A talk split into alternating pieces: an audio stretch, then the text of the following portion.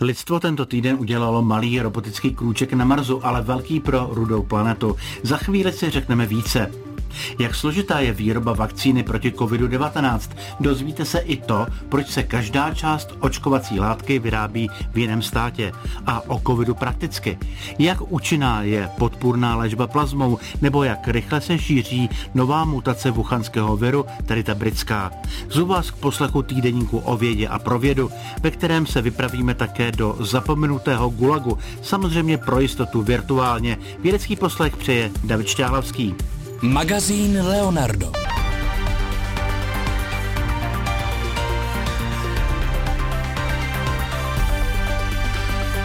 Robotické vozítko Perseverance americké agentury NASA úspěšně přistalo na Marsu a zahájilo pátrání po stopách života. Šestikolový rover o velikosti osobního auta dosednul na povrch rudé planety krátce před 22. hodinou ve čtvrtek a zahájil výzkum v kráteru Jezero. Ten by měl trvat bezmála dva roky. Více ví a poví Štěpán Sedláček. Vítej. Dobrý den. Jak se podařilo přistání?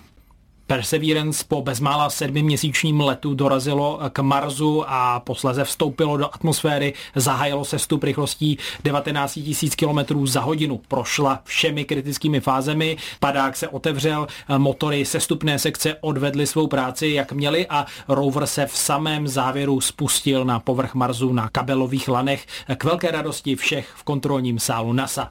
Touchdown confirmed. Perseverance safely on the surface of Mars. Touchdown confirmed, tedy přistání potvrzeno, ohlásila hlavní naváděcí operátorka Svaty Mohanová, na což začali všichni v místnosti jásat. Nikdo se sice vzhledem k pandemii neobjímal, všichni měli roušky a dodržovali odstup, ale radost sdíleli alespoň dotykem pěstí. Krátce na to poslalo vozítko z Marsu první černobílé snímky kráteru jezero. Sledovat jeho snímky, ale i glosy z výzkumu můžete třeba na profilech Perseverance na Twitteru nebo Instagramu. Štěpane, a jaké úkoly teď vozítko, vlastně spíše vůz eh, na Marsu čekají? Tím hlavním je získat odpověď na otázku, kterou by asi chtěl objasnit úplně každý člověk. Byl někdy život i na jiné planetě než na Zemi? Pokračuje administrátor NASA pro ředitelství vědeckých misí Thomas Zurbuchen. Perseverance je náš robotický astrobiolog. Jde o první vozítko, které NASA vyslala na Mars s explicitním cílem pátrat po známkách života. Také pomůže umožnit lidský průzkum planety v nadcházejících letech tím, že prověří nové, přesnější přistávací technologie. Zařízení MOXy ukáže, jak lze na povrchu Marsu vyrábět kyslík z oxidu uhličitého v marťanské atmosféře. Také disponuje helikoptérou Ingenuity, což bude první letoun, který se pokusí o kontrolovaný let na jiné planetě. V kráteru jezero, kde podle vědců v minulosti bylo sladkovodní jezero, bude vozítko pátrat po stopách minulého mikrobiálního života a také hledat známky organismů v horninách. Pomocí vrtů pak bude získávat vzorky z půdy a hornin. Ty by měla příští mise NASA přepravit na Zem jako vůbec první vzorky z Marsu. Doposud si mohli věci sáhnout pouze na meteority pocházející z rudé planety. Čtvrtým cílem, který už zmiňoval Zorbecken, je příprava příprava na budoucí výpravy astronautů. Mimo jiné by tak vozítko mělo pátrat po možných zdrojích podzemní vody, získávat informace o počasí a dalších podmínkách prostředí. Eh, co dalšího Perseverance bude zkoumat a jakými technologiemi disponuje? tak jejich řada mimo jiné má zajistit data z Marsu před případným příletem lidí, kteří na Mars zavlečou životní formy ze Země. Smysl tohoto úkolu objasní planetolog Petr Broš z Geofyzikálního ústavu Akademie věd České republiky. Zakonzervování těchto vzorků tak poskytne časovou kapsli, ve kterých se budou nacházet vzorky, které tyhle ty potenciální kontaminaci uniknou.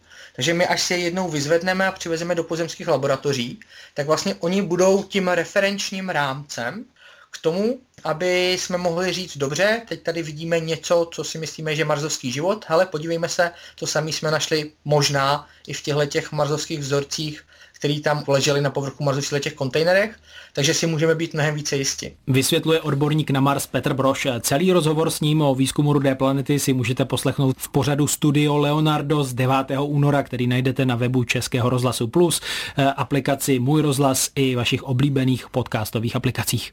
Na Mars jsme si virtuálně zaletěli se Štěpánem Sedláčkem. Děkujeme za to. Díky, naslyšenou. Posloucháte Leonardo Plus Setkání s vědci a odborníky, kteří umí zaujmout. Každou neděli v 10 dopoledne na Plusu. Za zvyšujícím se počtem nemocných COVID-19 je britská mutace, která už převládá v celé republice, alespoň podle dat společnosti Diana Biotechnologies. Její PCR testy umí rozlišovat jednotlivé mutace a ta britská se podle nich objevuje ve více než polovině případů. Na základě čeho dospěli odborníci k tomu, že britská mutace u nás už převládá, to poví Eva Kézrová. Tak eh, to na základě standardních PCR testů, které se běžně dělají. U téměř čtvrtiny z nich laboratoře totiž využívají metodu právě české firmy Dyna Biotechnologies, která umí odhalit přímo tu britskou variantu. I když, jak přiznává ředitel společnosti a vývojář Václav Navrátil, tak je to schoda okolností vyplývající z toho, jak jejich test funguje. Vy si vybíráte, jakou sekvenci z toho genomu jste schopná detekovat. Nám se to povedlo udělat tak, že je tam mutace, která se vyskytuje pouze v britské variantě a v žádné jiné a tím pádem přímo z toho primárního PCR testu v té analýze vidíme posun křivek a z toho posunu my jsme schopni jednoznačně přímo z toho prvního testu, aniž by byly nutný dělat jakýkoliv další analýzy, říct, jestli je to britská varianta nebo není. No a že se britská mutace koronaviru skutečně dá odhalit tímto běžným testováním, potvrzuje podle provozního ředitele společnosti Martina Dinsbíra i srovnání s takzvaným sekvenováním. Spolupracujeme se zdrátním zdravotním ústavem a my jsme identifikovali tím naším testem ty podezřelé vzorky. Zatím máme v podstatě 100% schodu, že to, co my jsme identifikovali jako podezření na britskou mutaci, se potom potvrdilo. Takže tady už jsme si velmi jako sebevědomí, že to, co ten náš test vidí jako tu britskou mutaci, skutečně ta britská mutace je. Kdy se tedy podle těchto českých testů u nás britská mutace objevila a je opravdu už ve eh, všech regionech? Podle těchto dat ano, ta vycházejí ze zhruba 100 tisíc PCR testů, především z velkých měst, ale do analýzy byla předána i data z menších laboratoří z celé republiky. No a podle nich to jednoznačně vypadá, že právě teď dochází ke zlomu a že tato mutace, která výrazně zrychluje šíření koronaviru, začíná převládat. Například v Praze a Plzni je to průměrně u tří čtvrtin vzorků, přičemž poprvé se tato mutace v testech podle Dinsbíra objevovala začátkem roku. Ten nárůst toho podílu té britské varianty je rapidní a v podstatě od té téměř nuly na začátku ledna už jsme se dostali do situace, kdy už jsme výrazně přes 50% v současné době. To je znepokojivé z toho důvodu, že máte něco, co si můžete představit jako nový virus, který se exponenciálně šíří i v tom prostředí, které jsme tady doteďka měli, to znamená značně restriktivní omezení a kdy vlastně vidíme, že ten původní virus klesal, ale na pozadí toho roste ta britská varianta je na vzestupu. A tento trend potvrdil i Ostravský zdravotní ústav, podle kterého britská mutace byla v minulém týdnu ve více než polovině pozitivních případů Moravskoslezského kraje. Podle dostupných informací se britská mutace koronaviru SARS-CoV-2 šíří až o 40% rychleji než ta dosavadní. Co to může znamenat do budoucna? No tak to je docela těžká otázka, zvláště když eh, teď podle aktuálních výzkumů britských vědců to vypadá, že u této mutace může být člověk infekčnější o něco déle než do posud, až 14 dnů. E, takže opravdu tady hodně záleží na tom, co uděláme. A teď nejde jen o vládní nařízení, ale především o náš osobní postoj, e, protože už teď jsou nemocnice na hraně kapacity a to nejen v okrese, kde britskou mutaci potvrdila i Národní referenční laboratoř. Takže měli bychom si asi znova uvědomit, že pro omezení šíření nemoci COVID-19 je opravdu velice důležité nosit respirátor, dodržovat alespoň dvoumetrové rozestupy, mít si ruce, používat dezinfekci a skutečně omezit kontakty na nejnižší možnou míru, protože eh, tak i ta nemoc se začíná chovat jinak. Podle něj se do těžkého stavu dostávají a to velice rychle i lidé středního věku a je otázkou, jak to bude vypadat dál. Naději proti covidu je určitě očkování, takže nezbývá než to vydržet a myslím, že opravdu jde hlavně o naše vlastní rozhodnutí. A ještě jednou v týdnu ve vědě eh, kolegyně Eva Kézrová. Kdo chce vyrábět vakcínu proti covidu 19 potřebuje nejen špičkové vědce, ale také sehraný tým logistiků. Výroba vakcín je poměrně komplikovaná, především proto, že léčivo se vyrábí v jedné zemi, zatímco kompletování do lahviček se odehrává v jiném státě. Nebývá obvyklé, aby se už během vývoje léčiva napevno domlouvaly výrobní závody, jenže vakcína proti koronaviru SARS-CoV-2 má absolutní prioritu. Ten proces byl opravdu velmi rychlý. My jsme začali v březnu loňského roku a již v průběhu léta se začaly navazovat spolupráce a kontakty s dalšími institucemi, které měly být do budoucna zodpovědné za výrobu a distribuci vakcín. Vzpomíná na koronavirové začátky Jarmila Dolečková, ředitelka zdravotní péče českého zastoupení firmy AstraZeneca. Vzhledem k celosvětové poptávce bylo jasné, že stávající výrobní kapacity jednotlivých firm nebudou stačit a tak prakticky všechny farmaceutické společnosti začaly hledat nové závody, kde by mohly vyrábět tolik žádanou vakcínu. Ohlížet se museli samozřejmě i na logistiku, aby se očkovací látka snadno dostala do zemí celého světa. A proto například americká společnost Novavax koupila závod v Kostelci nad Černými lesy, protože jejich covidová vakcína je na bázi bílkovin a právě na to se tady specializují. Ostatně o tom mluvil už dříve v našem vysílání i generální ředitel společnosti Stanley Erk. Vývoj této vakcíny se skládá ze tří kroků a všechny jsou klíčové. Pravděpodobně nejsložitější z nich je vytvořit bílkovinu, která je na povrchu viru. Ta je hlavní složkou vakcíny. Právě tuto bílkovinu vpíchnou pacientovi do paže. Imunitní systém ji považuje za cizorodou a domnívá se, že jde o virus. Její správná výroba je stěžejní a tím se teď zabýváme v České republice. Důvodem je to, že jde o jeden z několika málo provozů na světě, kde lze vyrábět velké množství koronavirové bílkoviny. Druhou složkou je pomocná látka, která podporuje imunitní reakci a tu vyrábí naše ceřiná společnost ve Švédsku. A nakonec se z antigenu vytvoří přípravek, naplní se do lahviček a zabalí. To už probíhá na mnoha různých místech.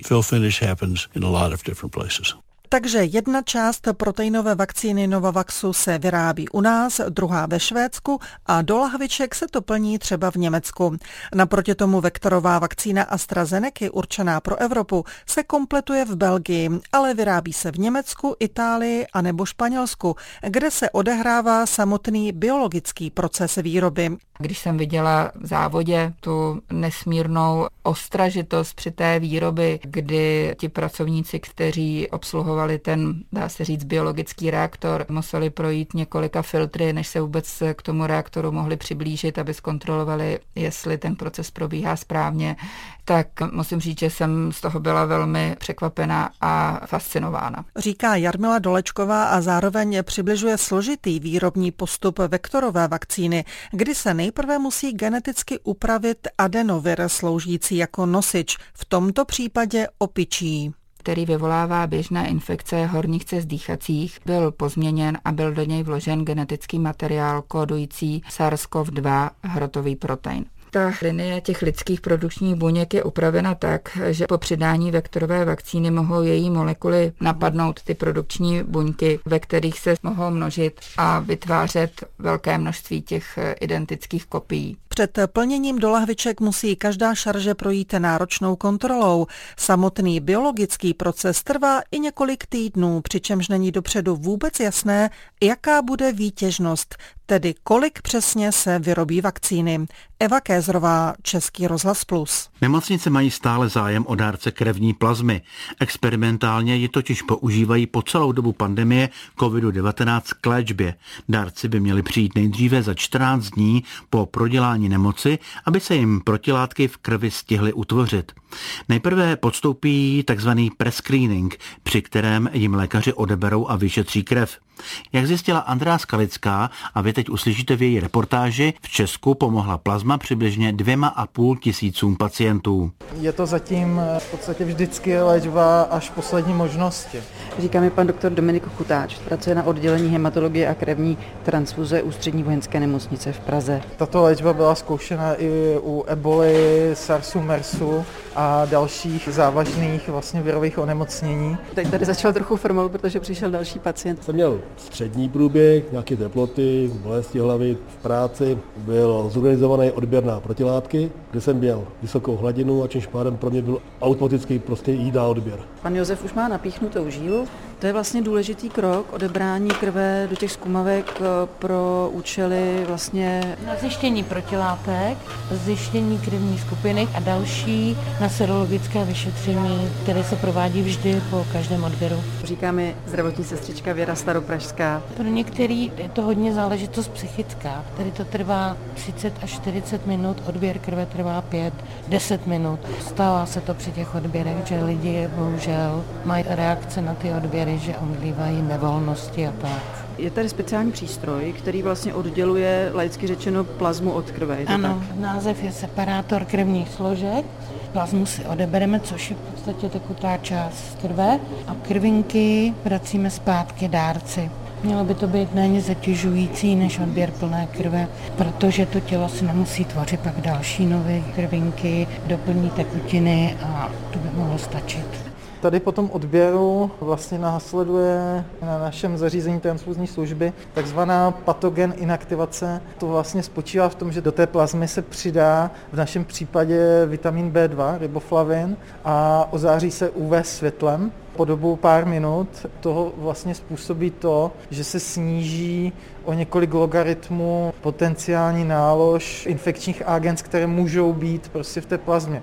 Takže nejen, že se redukuje v tom potenciální hrozba přenosu covidu, ale hlavně i jiných infekčních onemocnění. Redukujeme riziko přenosu HIV, žloutenek, syfilis a všech ostatních patogenních organismů. Patogen inaktivovaná plazma je bezpečná. A kdy se zamražuje? Ta teplota v jádru té plazmy do hodiny musí dosáhnout minus 25 stupňů. Takže, takže na to je tady ten mrazák, na který se ten právě šokový mrazák, ano. Aha. Tu plazmu si zamrazíme a vlastně pak čekáme na výsledky všech těch vyšetření. Ten strojový hlas, který pod námi možná chvilkami je slyšet, to je vlastně hlídání... Hlídání teplot, teplot tady u nás na transfuzní stanici. Vlastně každá lednice, každý mražák a každá místnost má neustále monitorovanou teplotu, aby byly zaručeny standardní standardní podmínky výroby vlastně těch transfuzních přípravků, protože podléháme pod cukr, státní ústav pro kontrolu léčiv a my vlastně vyrábíme léčiva. Doplně doktor Dominik Kutáč z oddělení hematologie a krevní transfuze Ústřední vojenské nemocnice v Praze, Andrea Skalická, Český rozhlas Plus. Česku se v současnosti očkuje třemi vakcinami proti COVID-19. Všechny získaly podmínečnou registraci pro uvedení na evropský trh. Další tři výrobci se o registraci ucházejí. Jak schvalování vakcín probíhá a proč je udělená autorizace pouze podmínečná, i to vysvětlí kolega Filip Rambousek. Za normálních okolností by schválení nové vakcíny trvalo i několik let. Vzhledem k závažnosti pandemie koronaviru ale všichni hledají cesty, jak vakcíny dostat k lidem co nejdřív. Samozřejmě při zachování všech standardů. Schvalovací proces paradoxně urychlilo i masivní rozšíření nového typu koronaviru. Nárůst počtu nemocných totiž vědcům zajistil dostatek dobrovolníků, na kterých mohli vakcíny testovat. Třeba ty klinické studie fáze 3, to byly velice rozsáhlé studie, kde bylo třeba 25 tisíc nebo dokonce až 44 tisíc účastníků účastníků rozdělených do placebo skupiny a do ty, co byli očkovaní dvojitě na slepo. A tím, že prostě se to dělalo v situaci, kdy kolem byla epidemie, tak nebyl problém vyhodnotit tu klinickou účinnost velice rychle v podstatě, protože ta incidence těch infekcí byla dostatečně vysoká na to, aby se během tří měsíců dala udělat klinická studie s naprosto průkaznou statistikou. Vysvětluje profesor Peter Šebo z Mikrobiologického ústavu Akademie věd. Právě zmíněná třetí fáze klinických testů může alespoň v době globální zdravotní krize probíhat současně s takzvaným průběžným posuzováním vakcíny. Tím se samozřejmě ušetří čas a zrychlí schvalovací proces. Farmaceutické firmy jsou v tomto období v neustálém kontaktu s experty z Evropské lékové agentury a sdílí s nimi potřebné informace. Pokud je vakcína vyhodnocená jako bezpečná a účinná, může získat takzvanou podmínečnou registraci, vysvětluje ředitelka státního ústavu pro kontrolu léčiv Irena Storová. Většinou se uděluje třeba na rok, to je takové nejobvyklejší. A během toho roku, možná ještě i dalších, tak vlastně ten držitel dostává celou řadu jakoby úkolů a povinností, které jsou přesně termínované a musí potom v pravidelných termínech předkládat vlastně další výsledky dalších klinických hodnocení, každý měsíc zprávy o bezpečnosti a celou řadu dalších informací, které ještě eh, je potřeba získat, abychom pak měli třeba odpovědi na všechny otázky, které bychom v rámci třeba používání těch vakcín nebo nebo i jiných léčiv potřebovali. Tato data už vycházejí ze zkušenosti s vakcínou v reálném prostředí. S udělením podmínečné registrace se totiž očkovací látka může začít prodávat a distribuovat do členských států Evropské unie a je tedy považována za dostatečně bezpečnou a účinnou. Já osobně nemám vůbec žádnou pochybnost, že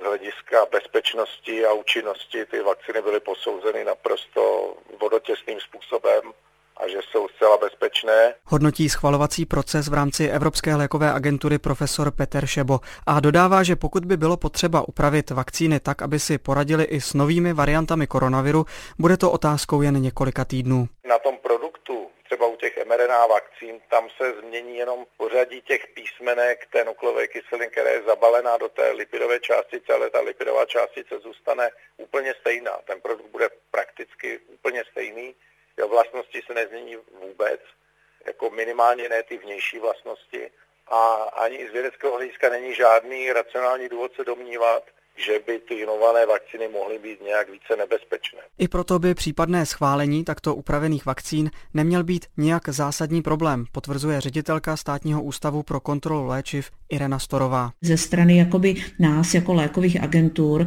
tak eh, není žádoucí nebo nechceme klást nějaké překážky tomu, aby vlastně vakcíny, které by fungovaly na ty budoucí mutace koronaviru, eh, se nějakým způsobem blokovaly. To znamená, v podstatě vede se o tom právě v těchto dnech takový poměrně intenzivní dialog a hledá se samozřejmě co nejoptimálnější cesta, aby pak ty vakcíny byly pro ty občany dostupné poměrně rychle, ale musím říct, že ještě to není definitivně uzavřeno. Naznačuje Irena Storová Storová, jak budou lékové agentury přistupovat ke schvalování upravených vakcín. Filip Rambousek, Český rozhlas Plus. Vědecký seriál o vakcínách, jejich schvalování, ale také o testování pokračuje už od pondělka na stanici, kterou právě ladíte. Vždy tedy v 7.25 na Českém rozhlase Plus. Čeští historici vyvíjí moderní učební pomůcku, která zprostředkuje dějiny sovětských gulagů. Ukáže 3D modely předmětů, které vězni každý den používali a virtuální realita studenty zavede přímo do nechvalně proslulých trastaneckých kolonií. Jak se dozvíme od redaktora Daniela Mrázka, vědci zúročují svoje poznatky, které už několik let získávají v opuštěných, ale dosud dobře zachovalých gulazích na Sibiři. Když si představíte třeba těžební areál, který vypadá prakticky tak, že byl opuštěn včera, těch artefaktů jsou tam desítky tisíc toho nevytvoříte jakoby zápis, soupis těch pozorování v terénu. Lukáš Holeta, který působí na Filozofické fakultě jeho České univerzity v Českých Budějovicích, přiznává, že v terénu nemůže strávit tolik času, kolik by potřeboval.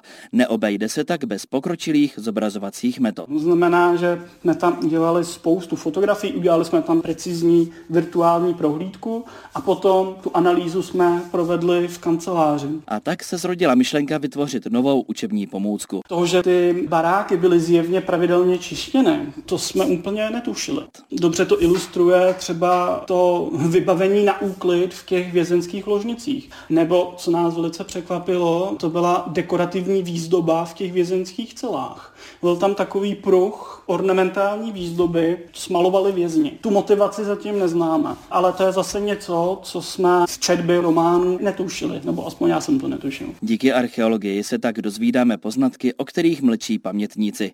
To, co umožňuje práci archeologům, může posloužit také jako zajímavý nástroj na prezentaci. Takhle můžeme prostřednictvím virtuální reality mladším generacím zprostředkovat represivní aparát. Můžeme jim zprostředkovat každodenní, velice nepohodlný situace, kteří ti lidé zažívali. A budeme doufat, že právě díky tomuhle mladší ročníky, pro které je slovo totalitní režim pouze abstraktním pojmem během hodin dějepisu, takže oni získají nějakou bezprostřední zkušenost a opravdu to doufejme mnohem lépe pochopí, co to vlastně obnáší, co to je totalitní systém, co to je autoritativní systém. Finální podoby by se učební pomůcka měla dočkat asi za dva roky. Její první části jsou ale dispozici už teď, například virtuální galerie předmětů, které vězni Gulagu každý den používali. Každý z nich můžeme libovolně natáčet a tak si ho detailně prohlédnout ze všech stran. Přidává se předseda organizace Gulag.cz Štěpán Černoušek. Na rozdíl třeba od bývalých nacistických koncentráků, ze kterých jsou dnes muzea, jako je Osvětím, Buchenwald a tak podobně, tak z žádného takovéhoto tábora Gulagu neexistuje žádné muzeum v dnešním Rusku. Proto si myslím, že je důležité pro zájemce, aby měli možnost, tak jako mají možnost u nacistických koncentráků vidět tu jejich podobu, tak vidět podobu těch stalinských nebo sovětských gulagů. Naprostá většina bývalých gulagů už zanikla. Dochovaly se prakticky už jen ty areály, které se nachází na velmi těžko dostupných místech. Čeští historici je zkoumají už více než 10 let. Výzkumy v terénu i ruských archivech a muzeích měly proběhnout i v uplynulém roce. Plány ale překazila pandemie koronaviru. Na druhou stranu tím vznikl prostor právě pro vytvoření zmíněné virtuální galerie i dalších počinů na internetových stránkách gulag.cz. Pokračuje znovu Štěpán Černoušek. Tuhle pomůcku díky několika projektům, které jsou podpořeny Technologickou agenturou České republiky nebo Evropským Erasmem, vyvíjíme ve spolupráci s partnery s Českobudějovickou univerzitou, s ruským združením Memorial, s partnery v Německu, na Slovensku a v Polsku a testujeme možnosti virtuální reality, možnosti využití té rozšířené reality a je to poměrně sofistikovaná záležitost, které se věnujeme a vlastně i v součástí té vzdělávací pomůcky by mělo být, eh, jakým způsobem prezentovat naše dosavadní výsledky z našich expedic a našich poznatků. Na stránkách gulag.cz najdeme i interaktivní mapu gulagů, seznámíme se s osudy některých vězňů a můžeme se podívat i na dokumentární filmy z expedic. Takový byl tedy týden ve vědě, dnes s Davidem Šťáhlavským. Hezký poslech dalších pořadů Českého rozhlasu Plus a naslyšenou za týden.